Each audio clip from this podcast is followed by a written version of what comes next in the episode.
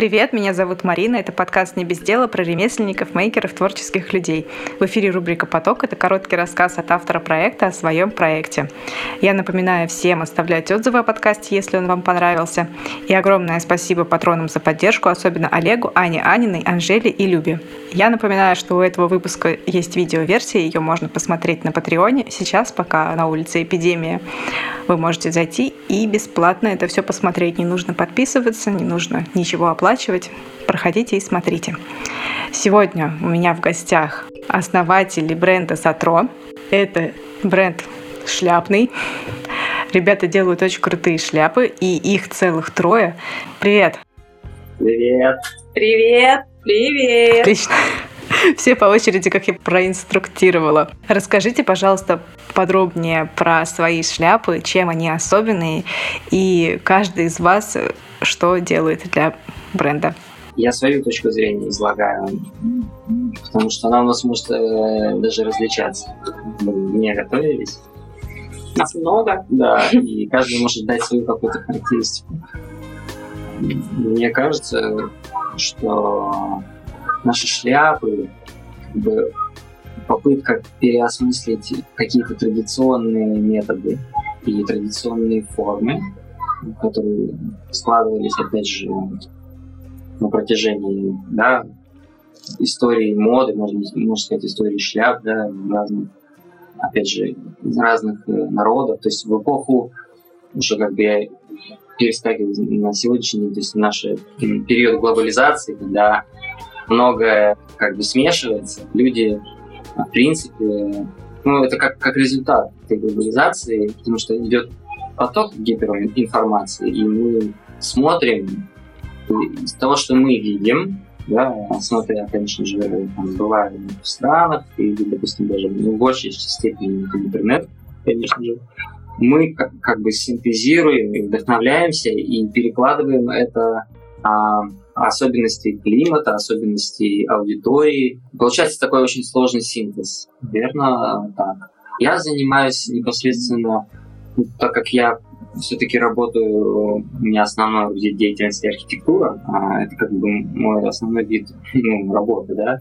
Я образование, по образованию архитектор и очень по профессии. И я помогаю девчонкам, например, супруга Ирина, и она со своей подругой, и они уже были в неком тандеме, это я так немножко перескочил, но, в общем, я просто что-то придумываю из моделей.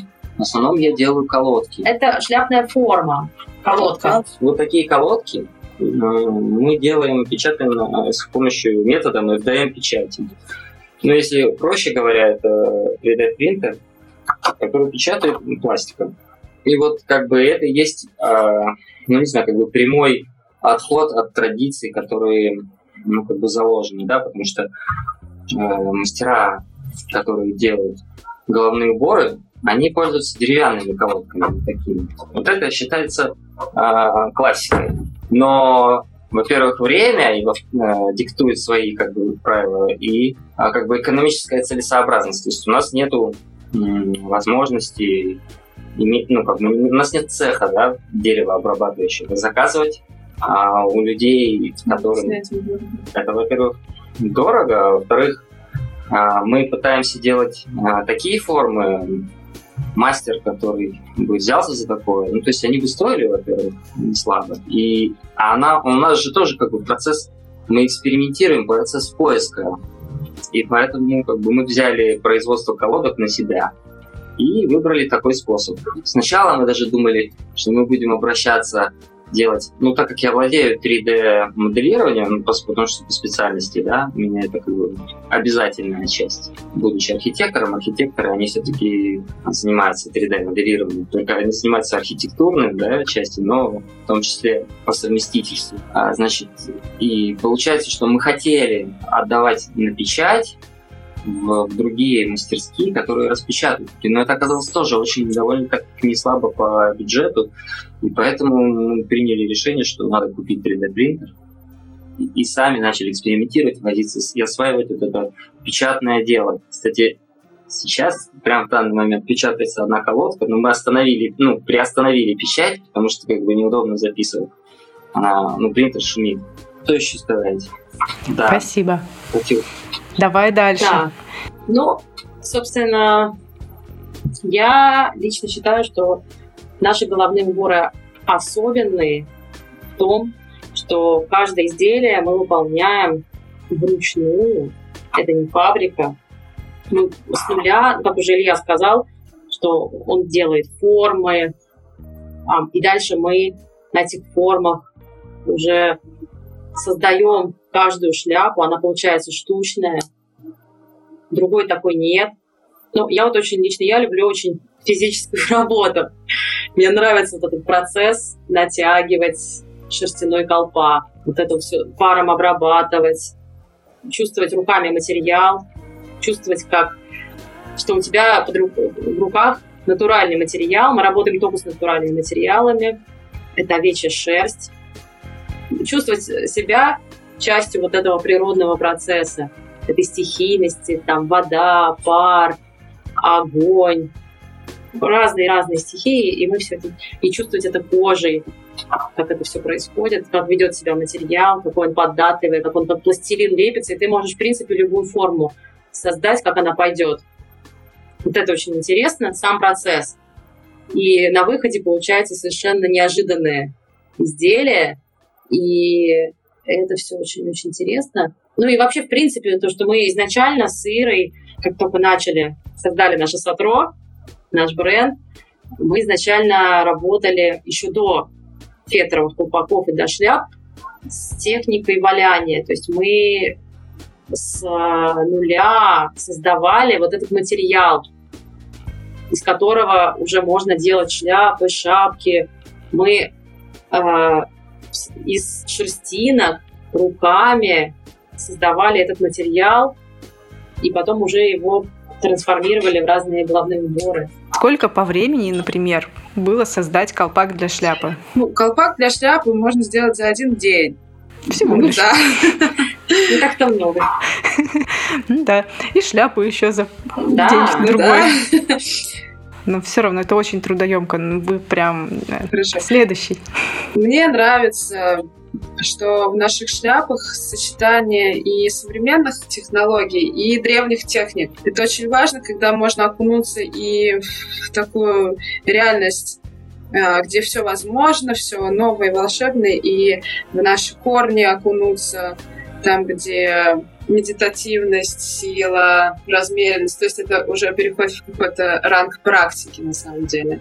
Я занимаю роль в Сатро. Сатро. Мы стараемся более-менее как-то равновесно все распределять, а, так как мы давно друг друга знаем.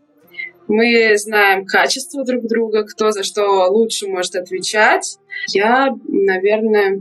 Не знаю, мы с Катюхой достаточно такие одинаковые, наверное, звенья. Потому что вот как Илья, мы не смогли бы сделать вот эти три дэ-формы, э, что-то там вывести, придумать, на каком там смоделировать. Нет. Мы, сказать, именно художники, ремесленники. Как-то так. Ну, еще я люблю делать контент. Я люблю делать видео, фото- фотографии. Мне нравится делать какие-то визуальные эффекты. Мне нравится работать с- со звуком. Илья играет на гитаре. Я потом обрабатываю его дорожки до неузнаваемости. Засовываю это в контент. А, в такой какой-то околомистичный. И еще я хотел сказать про название Сатро. Девчонки когда-то так придумали, потому что до замужества у них фамилии были. Ирина была Савенкова, Катя была Трофимова. И они взяли первые слога и сложили, и получилось Сатро. Ну так сразу и не скажешь. Очень красивое такое название. Думаю, что там, аббревиатура всего лишь. Оказывается. Обычно просто все такие аббревиатуры стрёмно звучат, но у вас какой-то прям не такой вариант. Магнетизм у нас. Да, у вас особенно когда Сатро, прям так сразу серьезно. Нет, правда классное название. У меня еще несколько вопросов именно про шляпы. Мокрое валяние, да, например, ну или когда вы именно паром фиксируете форму шляпы, то есть по крепости. Ну, например, если шляпа намокнет, вообще реально потом ей вернуть эту форму, ну, если сильно намокнет? Конечно, реально, если обратиться снова к нам. У нас есть колонки. Клиент получает такую пожизненную гарантию бесплатную. Он обращается, и мы ему восстанавливаем, усаживаем, нагреваем, усаживаем, может быть, там, если есть там пропивка, да, чистим сальвитоза. Сейчас мы вощим, кстати, наши изделия, поэтому это будет еще долговечно. То есть пропитываем пчелиным воском, она становится просто неубиваемая. Ну да, влага не проникает через шнурок. Но есть вещи, которые мы не, не фиксируем никак. И да, это человек, если у него есть парогенератор или утюг, он может в целом даже сам формовать уже готовое изделие, если ему захочется, если он чувствует в этом уверенность. Ну, у него есть уже, он знает, он уверен в себе, у него есть вкус. И он может, допустим, сам себя, ну, распарить эту а, саму шляпу и посадить ее, и она застынет, примет эту форму по высыханию. Но чаще всего люди сами поля могут себе отпарить, а вот что касается тулии, да, то с тулией все-таки лучше к нам приходить, ну, да, и мы уже там сформируем. Ну и, и шапки тоже валеные. Да, шапки же, мы же с шапок начинали. Свалено. Нам приходят через два-три года, нам приносят наши шапки, мы их там вычищаем, там же каточки, как да, да, да, естественный процесс. Это так классно видеть свою работу через два-три года, как она там проработала, согрела. Здорово. Да, и самое главное, что эти вещи, они живут, и они как бы новые жизни переживают, когда мы их восстанавливаем, чистим, и она дальше продолжает жить, это изделие. В этом, наверное, есть прелесть такого мелкосерийного производства, когда ты не на потоке, а вот каждое изделие, оно фактически, у него какая-то своя жизнь, оно никогда не получается одинаковым, оно всегда имеет какой-то свой характер, там даже многие шляпы, вот ты думаешь, ну вот, ну то же самое же вроде бы, а вот оно не идет, и оно все равно получается по-своему, там случаются разные какие-нибудь, как сказать, неожиданные происшествия с материалом. И ты из этого уже как бы выходишь из этого по-разному, у тебя получится, что все равно каждое изделие чуть-чуть свое, и оно как бы очень такое адресное получается конкретному человеку. И почему вы поджигали шляпу? А, потому что это как-то, знаешь, нельзя так объяснить. Просто вот захотелось поджечь на себе. Знаешь, как вот говорят, на воре шапка горит. Я очень хотелось ощутить, ощутить это, знаю, такую вот, эту поговорку. И потом я понимаю, что как бы наша онлайн-жизнь, она требует какого-то интертеймента, да, то есть должен быть развлекательный контент, и человеку, может, это будет интереснее тоже смотреть. Ну и, конечно же, закладываем какой-то еще посыл поверх этого. Ну и также, поджигая, поджигая шляпу, это тоже одна из техник э, э, уменьшить ее ворсистость, чтобы она... И объем. Но были мастера и были случаи, когда люди перебарщивали с, с горючим, с, там, с спиртом, передерживали.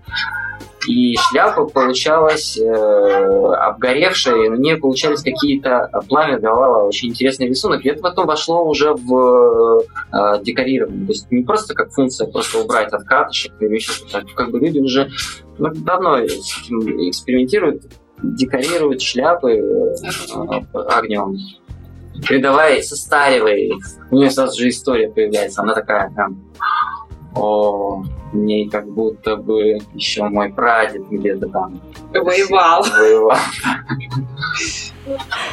Такая типа лысая, как будто да. бы лосницы, да? Сейчас, кстати, да, придумали, мы сейчас придумали еще их натирать. Последние наши модели, они получились вообще как... Черная шляпа смотрелась как чугунная. Потому mm-hmm. что мы ее натерли воском, то есть сначала мы в нее втравили воск, расплавили. Потом, натирая его, он, он делает поверхность зеркальную, такую блестящую. И даже на кожу похоже получается, хотя это шерсть. Ого, круто!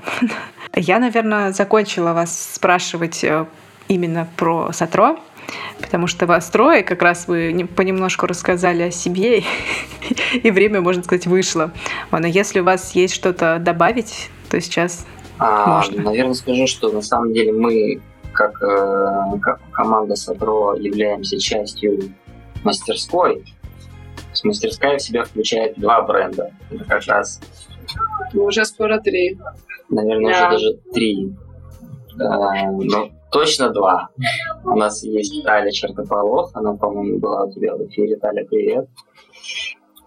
И вот Satro, значит, мы зовемся Мастерская эм семьдесят один, ну, то есть просто Мастерская семьдесят один. И это название, потому что ну, мы никак не знали, не знали, как э, себя назвать как-то конкретно, да, у нас не было никакой истории, мы просто решили делать совместно, да. Мы были на седьмом этаже, наше помещение, помещение номер один. И мы так и назвались, Мастерская семь один. Семь раз отрежь, один отверь. Ну да, у нас там были разные аналогии, семь плюс один дает восемь. Ну, в общем, да, эм семьдесят один просто, вот. Просто гений нейминга, я считаю. И я хочу сказать, что э, Илья сейчас рассказал про Талю Чертополох. А с ней тоже был подкаст, его можете найти в первом сезоне. Я не помню, какой точно выпуск, но я оставлю на него ссылку. И также есть небольшое видео из мастерской, и на него я тоже оставлю ссылку. Вот. Это я его снимала, и вы наверняка тоже про свою мастерскую снимали видео. И на него я тоже оставлю ссылку. Как вы, кстати, сейчас справляетесь с эпидемией? То есть у вас мастерская закрыта, можно ли туда ездить? Ну и что, вы вывезли все оттуда, работаете, там не работаете? Мы частично перевезли некоторые процессы домой, некоторые оставили там. Иногда появляемся в мастерской. И вот этот период изоляции, он дал время на то, чтобы переосмыслить вообще некоторые свои процессы, механику и продаж, общение с клиентом. И, ну, много чего изменилось. Это плюс, потому что в Москве с этим бешеным ритмом, еще с семьей, с детьми э, не успеваешь. Делаешь то, что вот самое-самое сейчас насущное, а именно глубоко проработать какие-то моменты не удавалось. Сейчас это происходит, и очень много... И вот эти техники с огнем, с... Э, новую коллекцию придумали, и вообще это, такое, такая пауза очень хорошая. Как ни странно. Да, хотя, конечно, страшная паника была, но плоды пытаемся выжимать отовсюду. Это очень классно, что вот, на самом деле очень, я бы сказала, практически все, с кем я разговаривала, да, после наступления эпидемии, и практически все в целом рады, что такое произошло, несмотря на то, что как бы да, было страшно, но все равно появилось время на какие-то проекты, которые давно хотела сделать, но все никак не доходили руки, а тут как бы ну вынужден, уже нечего делать, и поэтому уже берешься, и наконец-то есть время, когда ты можешь именно, особенно касается маленьких брендов, которые на мелкое серийное производство, когда ты уже просто заканчиваешь тем, что ты тупо штампуешь одни и те же модели, и у тебя нет времени, чтобы поработать над новыми. И тут как бы ты наконец можешь вздохнуть. Да, нет, зак... ну, может быть, меньше заказов, но ты можешь воплотить свои давние идеи, придумать новые и все это сделать. Классно, что вы тоже с толком проводите время, и новая коллекция. В Инстаграме. И да, вот сейчас на Ирине та модель, которая есть и виртуальная. Здорово, что уровень доверия к онлайн-продажам очень сильно возрос. У нас, в принципе, по все, нам семь лет, мы за семь лет всегда продавали офлайн. Обязательно людям нужно было принципиально примерить. Сейчас мы это делаем без примерок. Люди покупают с сайтов, покупают, примеряя именно вот Инстаграм-маски, мы им привозим. Еще ни разу не было возвратов, все, всем подходит, все довольны. Очень интересный опыт, мы о нем мечтали, и вот сейчас как раз подходящий момент его обкатать хорошо онлайн продажи. По поводу масок я еще хотела отметить. Я буквально недавно узнала, что есть такая штука, сейчас развивается онлайн-мода, Это я своими словами опишу, может быть, немного не точно, но суть в том, что дизайнеры создают одежду виртуально. И ты за несколько долларов покупаешь этот виртуальный свитер, и он тебе, грубо говоря, нужен для того, чтобы там сфоткаться в Инстаграме, да? И ты отсылаешь свою фотку, на тебя надевает этот свитер, присылает тебе обратно, и ты выставляешь кру- фотку в крутом свитере за пару долларов. И вот, мне кажется, ваши маски — это как раз-таки немножко шаг даже в ту сторону. Хотя бы то, что их уже можно примерить онлайн, это тоже очень круто. Мне, мне кажется, что мы стоим на каком-то вот таком пороге каком-то историческом с каким-то переходом очень таким в дополненную реальность. Вот это. Мы как бы стали его свидетелями. И мы, как, мы рады, что мы как бы к этому тоже причастны. То есть мы не остаемся за бортом. Потому что я помню, очень многие, будучи как бы специалистом в архитектурной области, я помню то поколение, с которым я работал, и когда началась эта компьютерная гонка, люди, привыкшие работать на кульманах, чертить руками, они не смогли перестроиться, многие, девяносто, ну, может быть, восемьдесят процентов из этих людей не смогли перешагнуть. И, и я, будучи уже сидел, работал в компьютере, а человек позади меня, уже специалист, архитектор, большой главный архитектор, он сидел и работал руками, чертил какие-то вещи. Это был прям, ну, как бы я тоже застал этот момент перехода. То есть, когда мы, собственно, шагнул, ну, когда шагнул прогресс вот в этой области, сейчас вот примерно такая же история наблюдается. Назовите, пожалуйста, по одному проекту локальному, который вам нравится или просто которого хочется поддержать. Я хотела бы назвать проект Feelings Po. Это наши друзья, ребята, которые занимаются керамикой. Они лепят из глины по чувствам посуду, чашки, тарелки. Ну, в общем, у них все такое природное. Они экспериментируют с формами, все руколепное, с разными красками, интуитивно все это смешивают. И они поддерживают семейные ценности, всей семьей лепят. То есть у них еще маленькая дочь тоже вместе с ними участвует.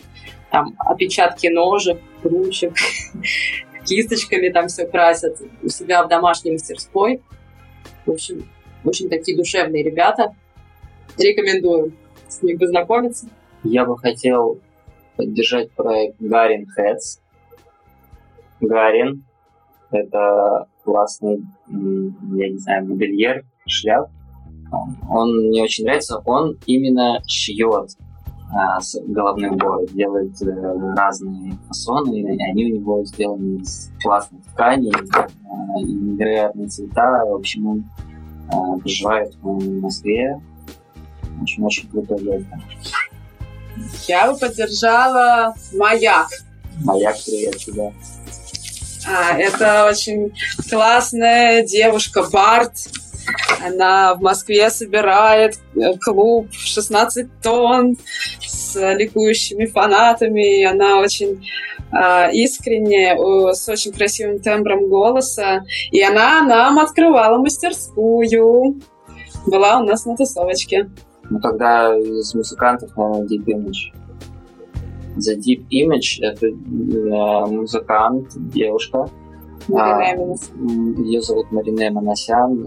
Она поет на, собственно, на армянском, на английском, на, по-русски, еще на каких-то языках, по-моему, на восточном там тоже. И у нее очень классная музыка.